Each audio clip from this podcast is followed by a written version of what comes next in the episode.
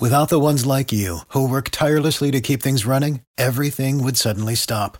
Hospitals, factories, schools, and power plants, they all depend on you. No matter the weather, emergency, or time of day, you're the ones who get it done. At Grainger, we're here for you with professional grade industrial supplies. Count on real time product availability and fast delivery. Call clickgrainger.com or just stop by. Grainger for the ones who get it done. Thinking of starting a podcast? Well, try Anchor. It's free, easy to use, and its creation tools allow you to record and edit directly from your phone or computer. It'll even take care of distribution for you with a single tap so you can be heard on platforms such as Spotify, Apple Podcast, and more. Also, Anchor is the only place you can publish video podcasts directly to Spotify. Man, you can even make money using Anchor in a couple of ways, including ads and podcast subscriptions. It's truly everything you need in one place to make a podcast. So make sure to go download the free Anchor app or go to anchor.fm to get started. Again, download the free Anchor app or go to anchor.fm to get started today.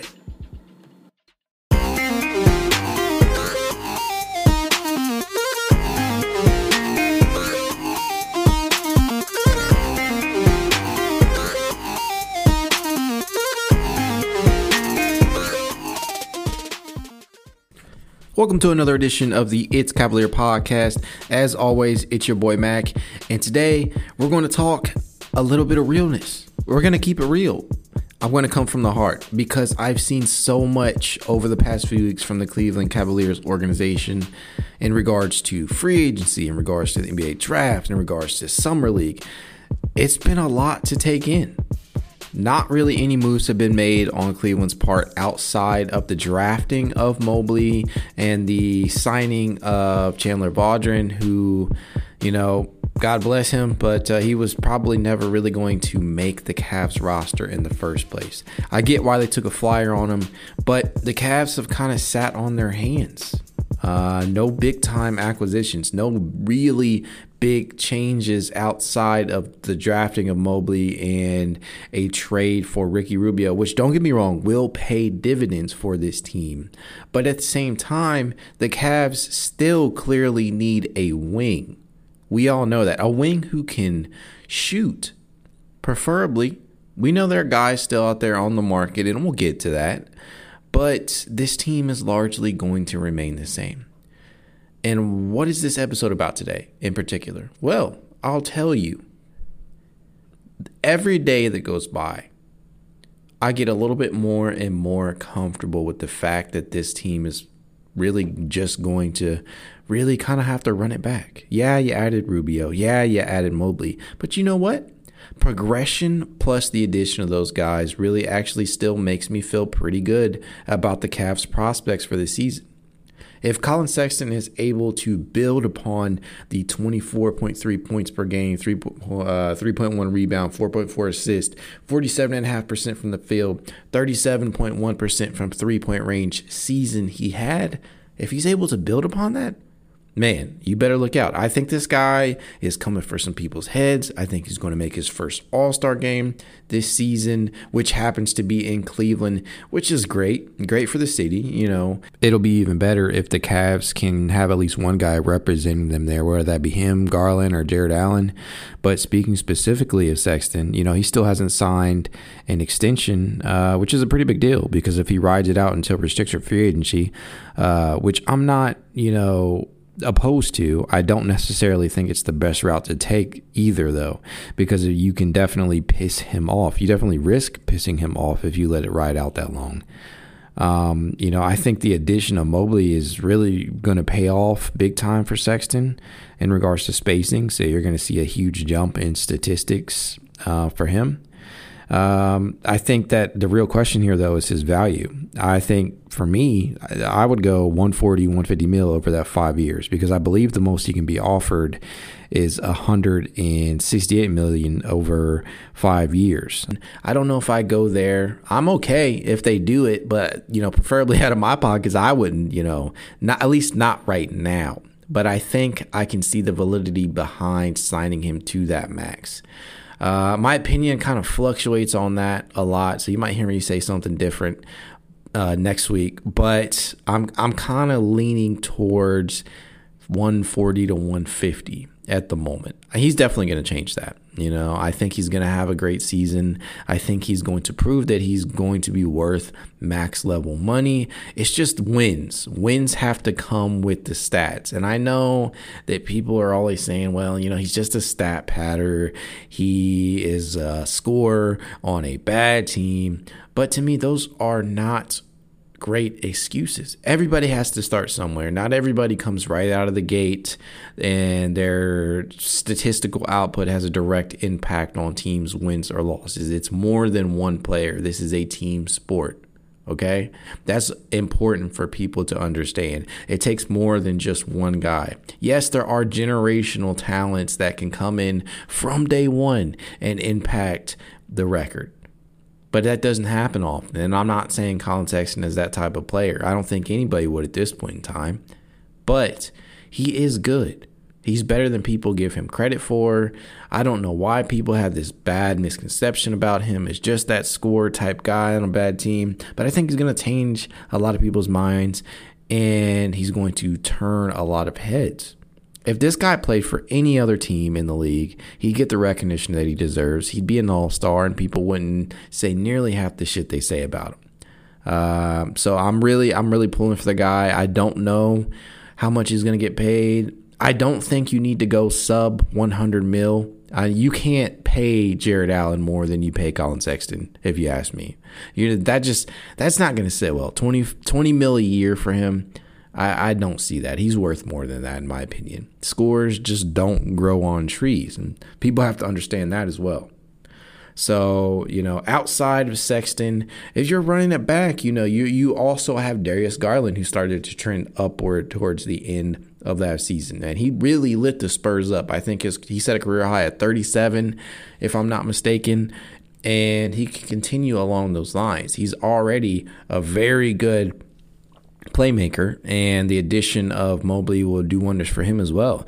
Uh, you know, and that's not even mentioning Rubio's presence in regards to being a mentor for uh, for Garland. Yeah, we I have an opinion that it will help Sexton, but I think the player it'll really help the most in regards to Rubio's uh, addition is Darius Garland. I think he's going to really, really, really assist no pun intended, uh, Darius Garland and being able to be a better playmaker, be able to, you know, see the floor a little bit better. You know, sometimes vision is one of those things you just can't teach, but I think just having Rubio there as a veteran, as a proven winner, as an excellent playmaker in his own right, is really going to help facilitate the growth of Darius Garland moving forward. You look at Isaac Okoro, who just came out of Summer League.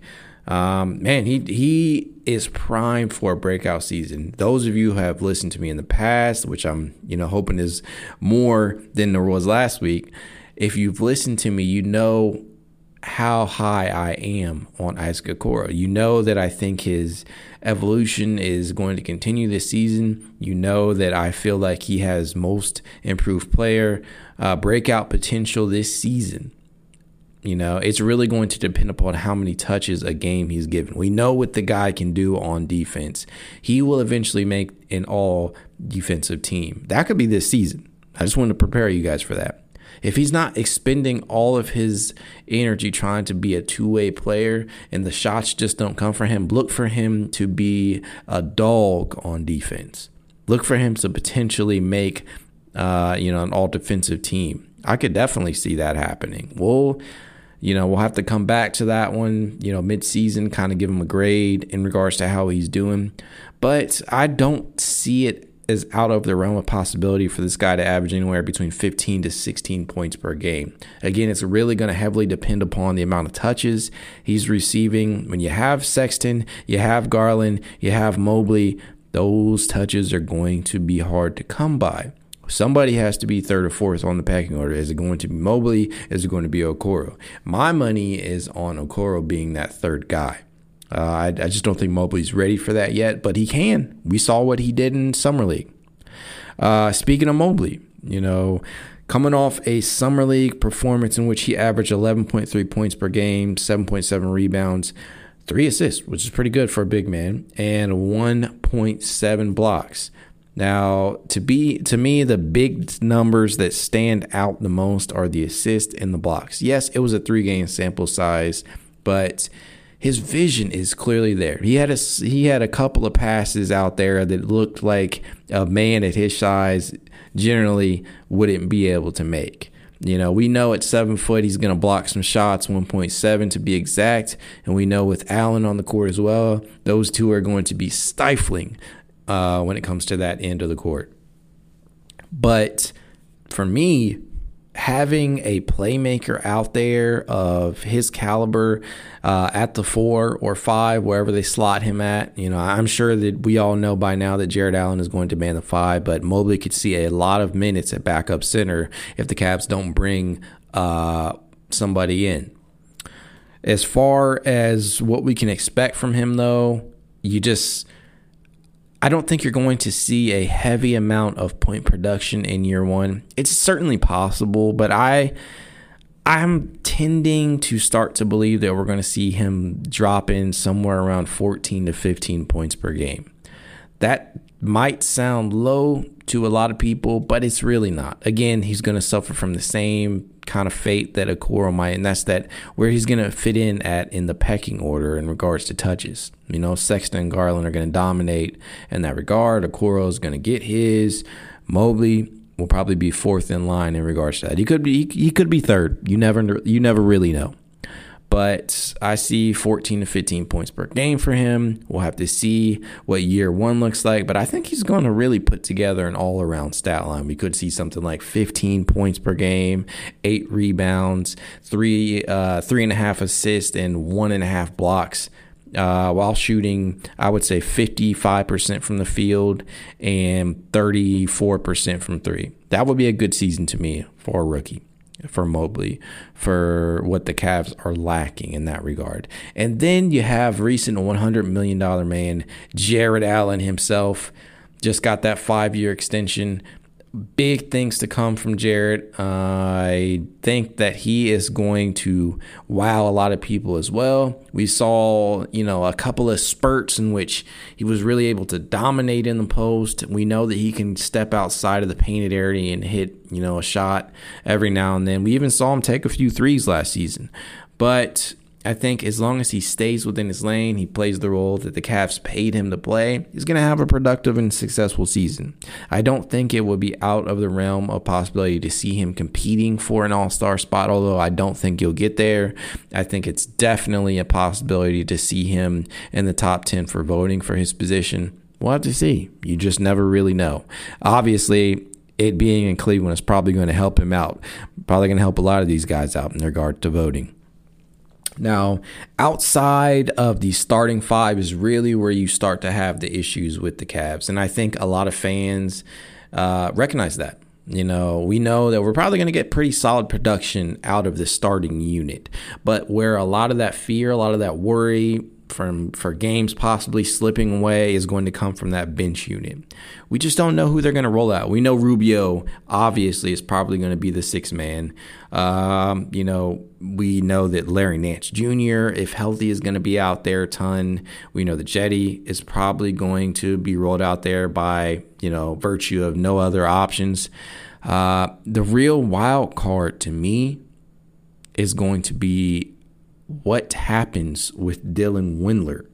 Dylan Windler, 5.2 points per game, 33.8% from three point range, and only 31 games. He missed his entire rookie season. You know, we see that. We have seen players come back from that. Hell, Joel Embiid, I think, missed his first really two seasons in the league. This guy's still just 25 years old at the time the season starts, I believe six foot six. He really, by definition, is exactly what Cleveland needs. It's just he can't stay healthy. If he somehow manages to play 60 plus games and shoots sub 35%, well, really over 35, 36% from three, I'll be happy with that, man. I really will be. He will turn into the player that the Cavs need. The Cavs are lacking shooting in the worst way. Everybody knows it. Everybody's going to charge an arm and a leg to trade for that type of player. That is why it's so unsettling to see the Cavs not really make any big free agent acquisitions because that's exactly the type of player that they need. And, but conversely, if Dylan Windler is able to turn into that type of guy, it may not matter.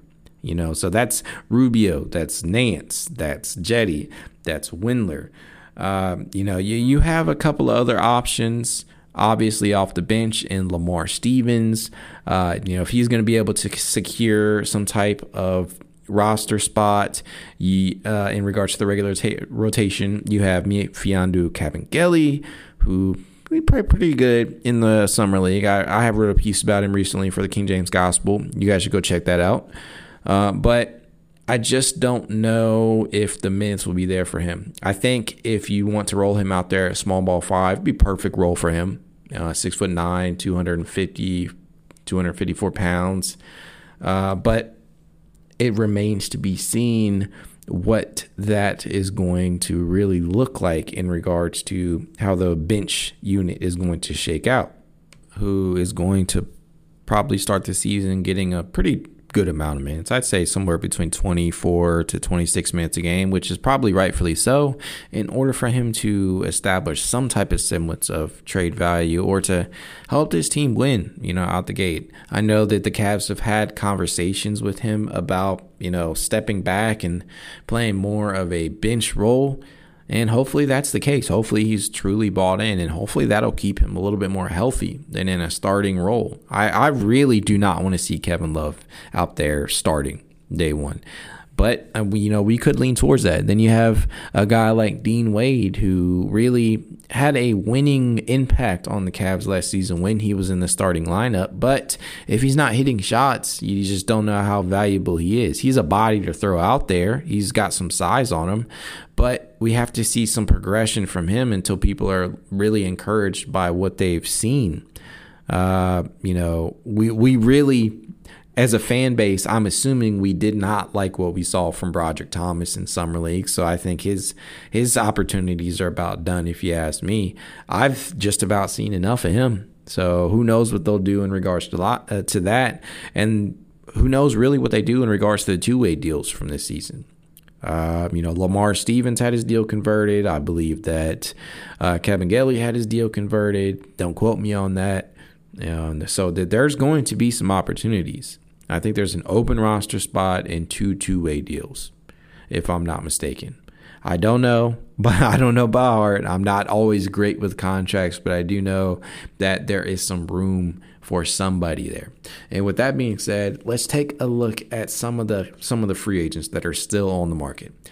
Denzel Valentine you know, he averaged six and a half points, 3.2 rebounds, and 1.7 assists this season, shooting 37.3% from the field and 33.1% from three in 62 games.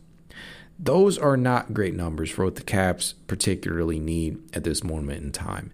33.1% from three point range is really what sticks out to me here. We say we need a wing. We say we need a wing who can shoot from beyond. Well, that does not fit the mold to me from this season. And just just take a look at this. Listen to this. 2016 2017 season, he played 57 games. The 2017 2018 season, he played 77 games, and this is really his career year 77 games, 10.2 points, 5.1 rebounds on 38.6 shooting from beyond the arc. That's the type of player the Cavs could use for sure. 2017 2018 season, he missed entirely. That is, uh, that's kind of staggering. 2019 2020, he played 36 games. So, what is the recurring element here? Obviously, he has missed a ton of games. He's never played a, an entire season of NBA basketball. And if I had to eyeball it, I'd say he'd probably average somewhere around 50 two games a year. I don't have, obviously, I didn't calculate that, but that's, I think, really what that translates to if you're not including that entire season. I don't know if I'm entirely comfortable at this point rolling a guy out there who cannot stay healthy. I mean, obviously, we have enough of those types of guys on the Cavs at this moment in time, but the roster spot is open. and they need to sign somebody. So Valentine could be that guy. Then you look at, you know, former Cav at this point, Isaiah Hartenstein. Yeah, I would I would advocate for bringing Isaiah back. And backup center is an area of need. It's just not the top area of need. You know, Hartenstein was pretty good in his 16 games with the Cavs. I I really hope to see him back in the wine and gold, and I think there's a big possibility that that could happen if he's unsigned, if he continues to remain unsigned. But there are other needs worth addressing, obviously, and that is the wing position. You look at a guy like JJ Redick, who is at 37 years old, still a really good shooter from beyond uh, beyond the arc. I don't think he's shot below 37% in years from you know from that range. I would be okay with him coming in, but I don't know if a guy of his age would be really willing to come to a rebuilding team like the Cavs. I think he's more of a contending piece, so I don't really see him being a serious uh, a serious candidate to be signed by the Cavs. Now, the the one guy right now, in my opinion, I think the Cavs really need to take a hard look at is Garrison Matthews, who spent two seasons, really the two past seasons, with the Washington Wizards. Uh, in 64 games for the Wizards this past season, he put up five and a half points on 38.4% from beyond the arc. And just a little over 16 minutes a game at 16.2. So I think that would be the perfect type of acquisition for Koby Altman to go after a guy like Garrison Matthews. He couldn't cost too much. We still have that $9.5 million mid level exception we could use on Matthews.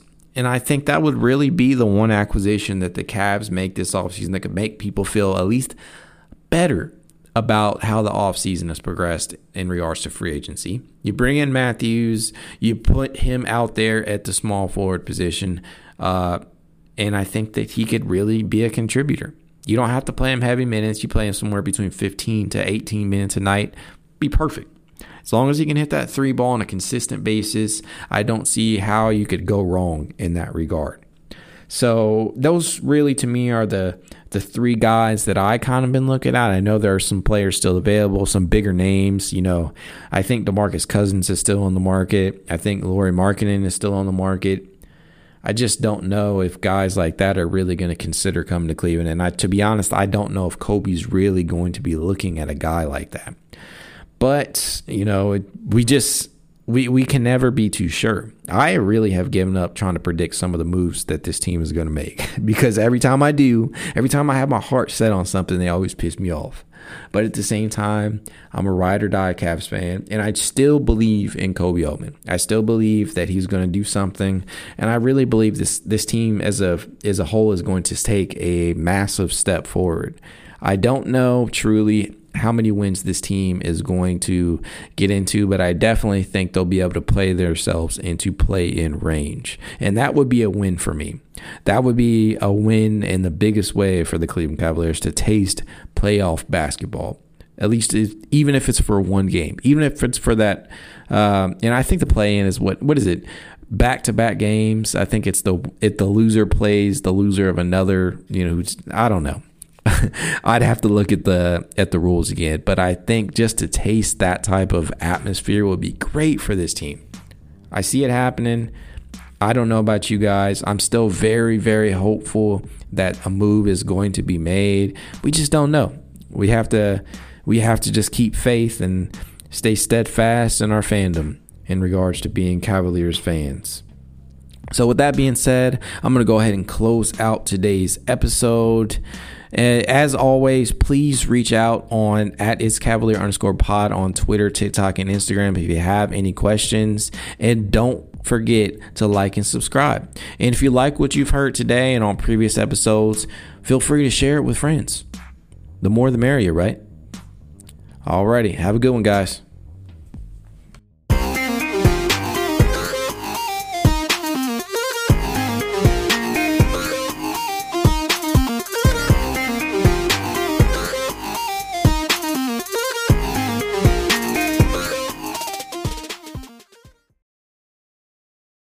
The ones who work hard to ensure their crew can always go the extra mile, and the ones who get in early so everyone can go home on time, there's Grainger, offering professional grade supplies backed by product experts so you can quickly and easily find what you need. Plus, you can count on access to a committed team ready to go the extra mile for you. Call, clickgrainger.com, or just stop by. Grainger, for the ones who get it done.